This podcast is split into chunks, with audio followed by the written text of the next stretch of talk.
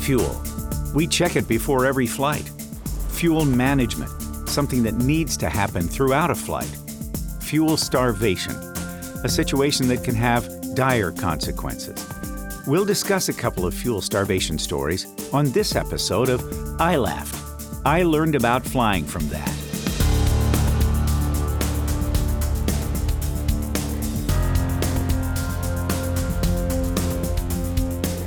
Hi, everybody. Welcome to episode four of Flying Magazine's I Laughed podcast, brought to you by the Avemco Aviation Insurance Company.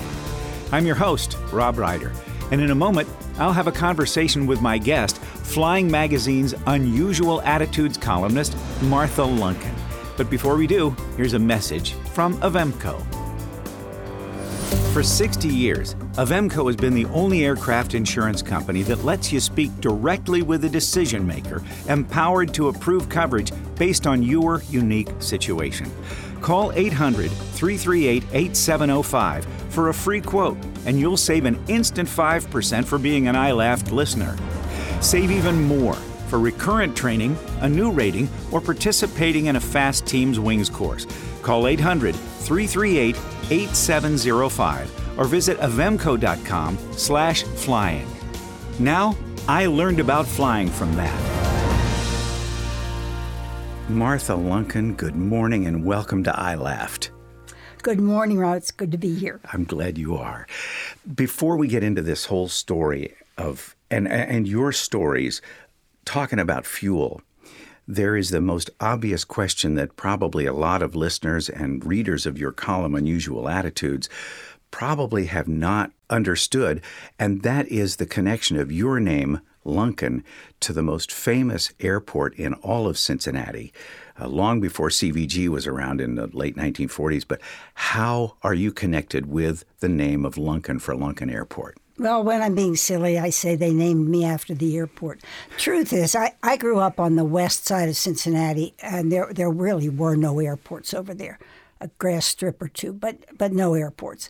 And for some reason, from early, early childhood, I'm talking about five or six years old, I remember the day Chuck Yeager broke the sound barrier. I was five, and I was mesmerized. I was so you know nobody in my family flew. I didn't know anybody who flew, but I was I was determined, you know, someday to fly. So we used to come out to Coney Island, which is near Lunken Airport, you know, and I knew it was there.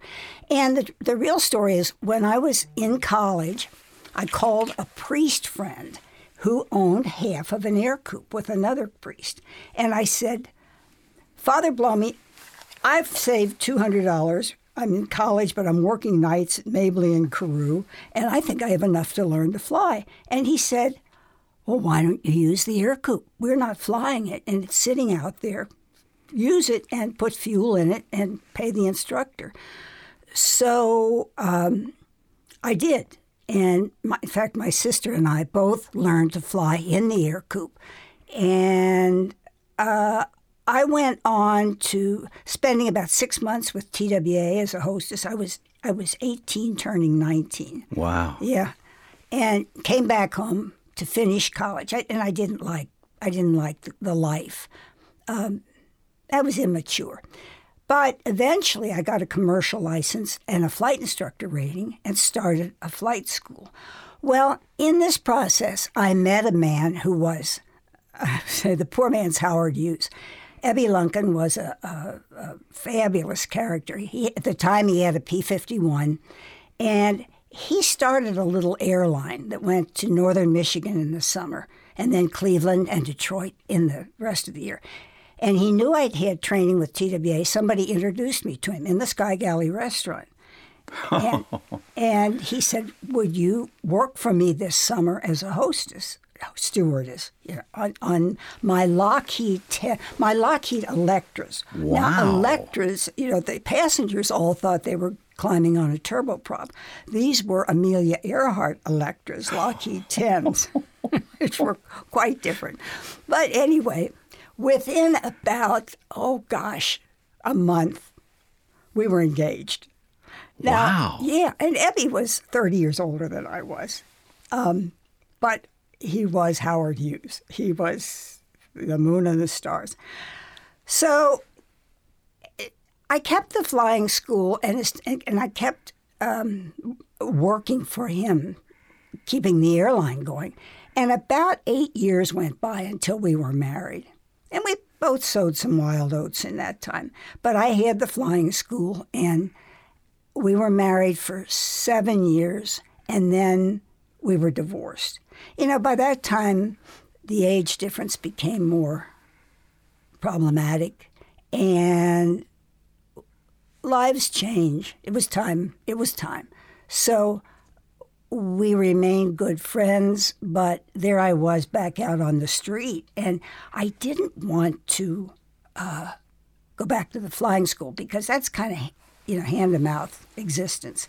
And I mean, I put in six thousand hours instructing. Wow!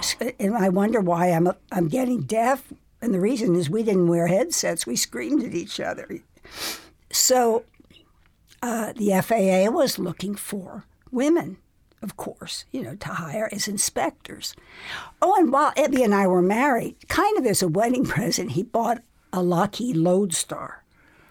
My goodness. So I got a type rating and my multi ATP in the Lodestar. And it was quite an interesting airplane because it was a single pilot Lodestar. And I used to fly it alone, which I look back on now as the wow, you know, these are the same engines as a DC 3. I was going to say it's it's it's only slightly smaller than a than a Gooney bird. Yeah, well, appreciably smaller, but but because of the same power, it's uh, it's it, it's a more difficult airplane to fly.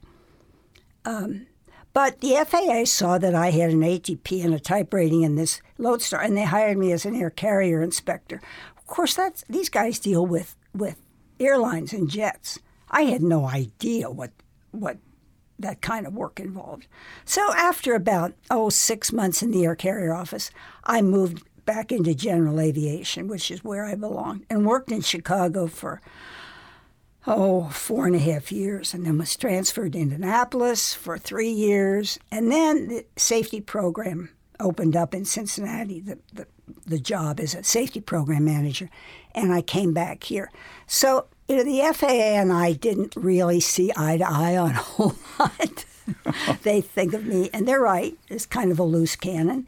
But I had two really wonderful opportunities. One was because of the type rating and the Lodestar, they wanted me to do DC 3 freighter work, flight checks. So I got a type rating in the DC 3 uh, at uh, Opa-locka Airport back in the 80s and spent the next 20 years. I think I probably gave close to 200 type ratings in the DC 3. And and throughout that time, though, working with the FAA, it took you into positions and situations where our issue of fuel became oh, yes. something that has has bothered you for years because of people having fuel difficulties. You had one in particular that was that was one that surprised you and everybody because of the way the fuel cap worked, right? Tell us about that story. Well, and actually the FAA had to consult with Cessna to make sure that I wasn't making this up. I had just put new Monarch fuel caps on my Cessna 180, and they're they're ratcheting fuel caps. They're, they screw on. And I did that because there was a fuel venting problem in early 180s, which Richard Collins will tell you would have told you happened. It happened to his father. um, and I took off from Nashua, New Hampshire, to come back home. I'd been doing DC three checks up in Nashua, and uh, I was up on the wing making sure I had full tanks because it was a long leg to La Crosse, I think, Pennsylvania. And the line boy was standing there, and I climbed in the airplane, blasted off on, early on a Sunday morning on an IFR flight plan, and I climbed to I think it was I was at six thousand, and I remember as I leveled off, there was a faint whiff of fuel in the oh. cockpit, and I didn't think anything of it. The airplane was rather new to me still at the time. It's a 56, 1956 Cessna 180, but to me it was. So uh, I always you know, take off on, on both and then switch to the right, switch to the left every half hour, make sure it's flowing out of both sides. And about an hour and not even an hour and a half into the flight, and I'm on top, and the engine quit. So of course I look immediately at the at the fuel gauges, which are in the wing roots, and they're they're floats, you know, and they're saying better than three quarters full. Both of them. Well, you know, you rich in the mixture, you pull on the carburetor heat, switch tanks back to both, and it it caught. Engine ran, but I told I think it was Wilkes-Barre approach. I said I have some kind of a fuel problem, and I think I better you know, get on the ground. The guy said, okay, we're going to give you vectors for, I don't know what runway it was at Wilkes-Barre. And he vectored me down to the southwest so I could get on this ILS. And now I'm in the clouds, in the soup. And it quit again. Uh, and you're pretty helpless at that point. There's nothing left to do. Um, so I set up a glide. Well, let me ask you this before you set up the glide. What were the weather reports for Wilkes-Barre? Were, were, were they down at minimums, or was it a thousand? Or no, it was about a thousand, a thousand and six or seven. It wasn't terrible weather, but but that still makes it a fairly short decision period when you come out of the clouds oh, as a yeah. brick. I came out probably 800 feet above the ground. And the ground was the Poconos, so it was trees and hills. And I remember thinking, well, I guess this is it. And all I can do is try to stall it into the tops of these trees. Mm-hmm. Um, and then right over a stand of trees, I see a white, something white. And it was a road. And it turns out it was a spur of the Pennsylvania Turnpike. So I put myself on base and turned final. It was a Sunday morning, and I landed over some cars. You know, over the, I thought, I thought, well, I'm in the glide. I'm faster probably than they're going, uh, and landed without incident. Rolled into the median, shut it down. Of course, people are stopping and wanting to help, and I climbed up on the left wing, and the fuel cap is hanging by the chain. Oh, no. But then I thought, well, why, why didn't it pull out of the right tank? So I climbed up on the right strut and, and opened that cap, and the bottom of the fuel tank had sucked up into the neck of the, of the opening which caused the floats to well, misread yes, the, the amount of fuel. Yes, the floats are telling me I've got all kinds of fuel. And the reason it did that is there's a vent line from one left tank to the right tank, right over your head in the in the cockpit. And when the fuel was exhausted out of the right ta- out of the left tank, it started pulling it out of the right tank across. So it cross-fed on its own. cross-fed on its own and took everything out of the out of the uh, tanks. So once again, the fuel gauges lied, as they often do. But in this case, so so it was hanging on the on the other wing. It was hanging out by the chain. What had happened? I I will go to my grave not knowing, but I can only surmise that when I put the cap on, I cross threaded it and I didn't have it on there tightly, tightly, and that the, the pressure of the air pulled it off. Wow. Um, yeah, I mean they're they're they're kind of hard to ratchet on. Uh, I, I still have them on the airplane. They're wonderful if you if you know if you if you're careful. Um, but you know, I thought I was being careful. And, and probably the sweetest part of that story is once I convinced the Pennsylvania State Patrol that that's what had happened, the fire truck, they said, We can't let a fuel truck on the turnpike. And the fire truck guy said, Hey, we'll bring her some fuel. So they brought a couple five gallon cans of gas. We poured it in the tanks. The cops stopped the traffic. No. and I blasted off of the turnpike. And, you know, the landing on the turnpike was great. The landing at Wilkes-Barre five minutes later was a disaster. okay, no, wait a minute. Okay, because you've told me about when you're landing your airplane, you about four out of five are really good, yeah, but well, then the fifth one is springy. Was this one of those? I was, I was, you know, the impact of the whole thing had kind of hit me by that, by that time. But um, how many times did you land at Wilkes-Barre? I don't remember, but it probably wasn't pretty. but it didn't shed any parts. So you know, I was fueled it up and came on home. But I did have to tell, you know, make a report to the FAA, and they investigated it. The Harrisburg office investigated it, and at some point in the in the phone interview, the inspector said, "Oh, you made a precautionary landing," and I said, uh, "Yes." very precautionary. so I even called the turnpike people and made them send. I said I didn't pay the toll. oh come on! And, and, they sent me. A, a, I have it framed. My turnpike. a dollar ten or something like that. Oh my gosh! But you know, it. I, I don't know that there's a lesson there other than slow down, make sure on your pre-flight, you know, that you're doing it. There are other stories, though, Mar- Martha, that one that's close to home that is particularly sad, but it deals with that same same scenario of fuel starvation, doesn't it? Yeah, and this is is particularly sad. Um, it was a, a, young doctor who was a member of the Indiana Air Guard, and he took off from the former Blue Ash Airport, which is just uh, eight miles north of Lunken, so in the Cincinnati area, for um, uh, Terre Haute, Indiana, where the Guard was having some event. And he flew a Cessna 152 that was fully fueled. It had full tanks. Um, and that and, amounts to about 26 gallons total, I right, think. Right, uh, 26 to 24 and a half usable, I think. Okay. And he got uh, he got to Terre Haute. The flight was was approximately an hour. Um, he, he performed physicals, I think, medicals on these uh, airmen all afternoon. And then that evening there was a party. He stayed for the party. Uh, he gave a ride that lasted at least 30 minutes. Uh, and by the time he left there, it was it was 9:30, approximately 9:30 at night. And so of course it was dark. Now, he did not fuel up there, and you know, you'd think, well, it's an hour back uh, to Cincinnati.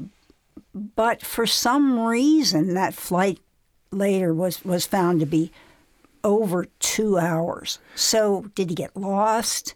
Um, who knows? But for some reason, it was two hours. But had it been normal flying for an hour out, an hour back, and a half hour of, of pleasure flying with somebody, that's two and a half hours at seven or eight that he would have had gas. He would have had gas. He would have had he would have barely been close. legal. Yeah, gas. It wasn't. It would not have been a wise move. And he had only ninety nine hours total time. So he was brand spanking new. Yeah, fifty or fifty or sixty in in the airplane. Uh, so he was he was a very yeah new pilot. Um, and you know, usually the new guys, think of yourself when when you started out. Uh, Overly cautious. Yeah, really, really cautious. But the, and then, well, the next the next thing that that anybody knows after he departed Terre Haute was he, Cincinnati Approach Control gets a mayday call from the airplane. And he said, I am out of fuel. I am out of fuel. So evidently the engine had quit. He was two miles from the, the Blue Ash Airport. The visibility was down to two and a half miles. So it's it's black of night, um, foggy, and he sees a highway underneath him. And of course, the only thing to do is land on that highway. Now, this is an interesting uh, uh, uh, detail. He landed to the east on this highway, and that meant he landed into income uh, uh, uh, oncoming traffic. Yeah, oncoming traffic, the, because it's a split highway with a median in the center. It's unlit. So I'm sure, you know, there have been all kinds of speculations. Well, why did he do that? I'm sure he did not know that he was landing into oncoming traffic.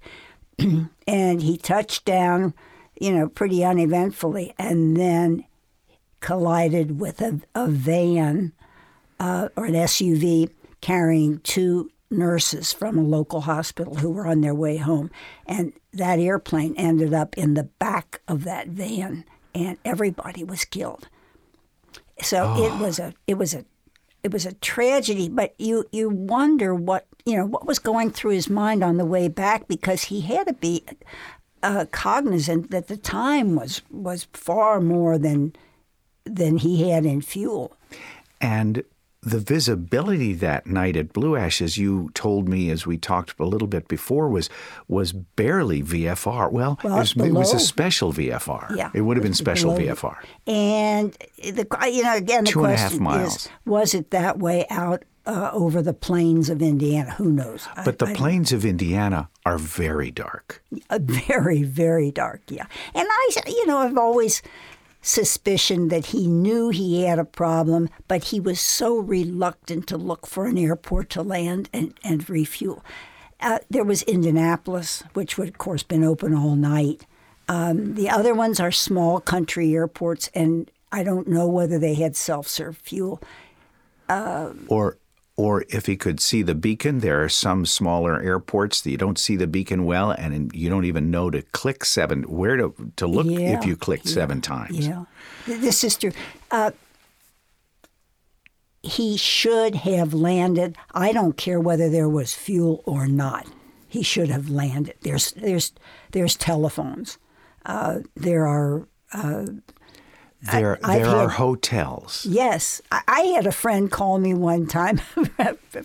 friend, he had landed at an airport in Kentucky, and he said, "I don't know what airport I'm at, and I'm nearly out of fuel." And we talked for a while, and I finally determined he was at, at, at Berea, Kentucky, and I called the Kentucky State Police to come rescue him. so this gentleman, physician, guy, smart guy an hour, an hour and a half, expecting an hour back. But he would have been barely legal in the if everything was perfect getting back to the former Blue Ash Airport. And yes, and that sure begs the question why didn't he fuel up at Terre Haute? There's the question. There's one thing that Martha King said that will always remain with me. And and that was if you're if you're making a trip where the range is such that, you know, fuel's going to be iffy. You should be able to make it, but, and, and most of us would say, well, let's go. And then as we get closer, if we see we're, we're not making the time we need, we'll land somewhere. And, and she said, no, don't do that. She said, plan a stop, plan a stop halfway. Just, just put that to rest. Plan a stop halfway and then fuel up and, and go on. And I think that's I think that's very good advice. A sobering story, Martha. We'll be back to talk more about what you learned about flying from that and other people's challenges right after this break.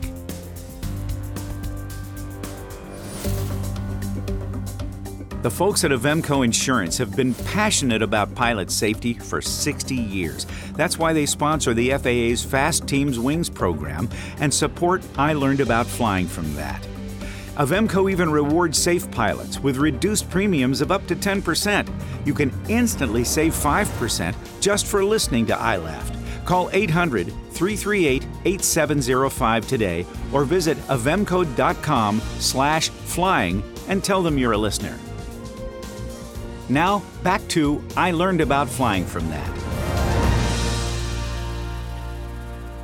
We're back with Martha Lunken talking about fuel starvation and problems and, and accidents that have been caused by I guess you'd say fuel mismanagement. What do you, what what do you what do you want to tell people about trying to manage your fuel better? Well, it's interesting you bring up that subject of mismanagement.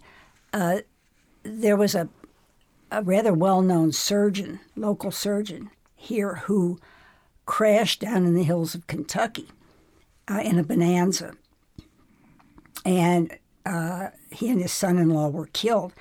And of course, everybody thought, you know, it's a it's a fuel problem. Uh, or there was even talk about there being low altitude military routes, and he got caught in wake turbulence, and the family was going to sue the military. Well, what it turned out to be was he had plenty of fuel in the airplane. He didn't know how to get to it he didn't know how the fuel selectors worked. And then some of the older Bonanzas, it's a nightmare. I mean, you real. I, I have flown some where you actually the owner made up a uh, a, a diagram to show you because there's two selectors you have to change in order to get to ta- when when the airplane has tip tanks. So having the fuel is is one thing. Knowing how to get to it. And, and what the return is, what tank to go back to, that's that's very important. a story, maybe not directly related, but uh, I had a, a, a lady I used to give flight checks to in a Twin Beech who was killed, and I was wanted to go to the funeral, and I ran down to the hangar, pulled the 180 out, and I'm headed out to Highland County. Which is 25 minute yeah, flight or something like that? And and That's east of Cincinnati for those who are listening who right. don't know the I think they're I think they're about 50 miles east of Cincinnati. So I jumped in the airplane and it would not start. Now nobody flies that airplane except me. And there's you know there's a little lesson there if you if you own your own airplane and you're the only one who flies it, you tend to get a little cavalier about the pre-flight and maybe checklists. So I tried and tried and tried. Finally, I thought, if I start right now, jump in the car, I can still make it. And I did. But mean, meanwhile, I stopped at the mechanics shop and I said, Would you guys look at the 180? There, I don't know what's the matter with it. Drove out there, went to the funeral, came back late in the day, stopped at the shop, and they said, We fixed it. And how did they fix it? And he I asked. said, You fixed what? And he said, We turned the fuel selector on. Oh, I had I had checked out a buddy, an airline captain, in the airplane and told him to fly it when he wanted to. It was the only person I ever let fly the 180. And it was his practice to always turn the fuel off after he returned. So, you know, there you go. Now I could have I could have had enough in the lines to make it out and take off. And, you know, and then plowed into the Exactly, trees yeah. somewhere in Clermont County. so believe me, I, I check, you know, I use the point method, check everything in the cockpit before before I go. Well, in the last couple of seconds that we have, you, you mentioned in our first part of the interview what Martha King had said. And that, I think, bears repeating because the judgment that a pilot has to make for his own life and for the lives of his passengers has to be tempered by um, working personal margins, right? Right, right.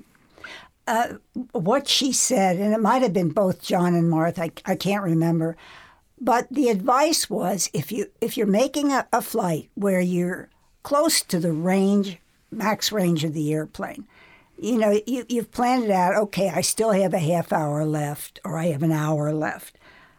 Uh, and as I get closer to the destination, if I if I feel like I'm getting low, I'll, I'll make a stop somewhere.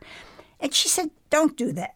She said, "When you're planning a flight like that, pick a spot halfway and land and fuel the airplane up. Just take take that." Maybe if maybe I can make it because the problem is if you don't do that as you get and I've done this. Uh, I came back from Oklahoma City nonstop in a in a Bonanza, um, and I thought I'm pretty sure I can stretch this. I'm pretty sure I can. That's not the place to be. So if that gets into your head, what we all can take home from that is I'm pretty sure I can make it is not That's right. That, that is not some. That's not an option. you because then your brain starts concentrating on that instead of the rest of the aspects of the flight, I bet. Right. Yeah. Right. Yeah. Martha Lunken, thank you so much for being with us on I Laughed. Thank you, Rob. It was a pleasure. As we close out this episode of I Laughed, I'd invite you to subscribe. Go to www.flyingmag.com and select I Laughed podcast from the drop down menu. Or you can follow Flying Magazine on Facebook or Instagram, where we'll post new episodes so everyone can hear the first hand accounts of the flying lessons that sometimes only experience can teach. For Avemco Aviation Insurance and Flying Magazine, fueling the passion for flight since 1927. I'm Rob Reider. Catch you next time on I Learned About Flying from That.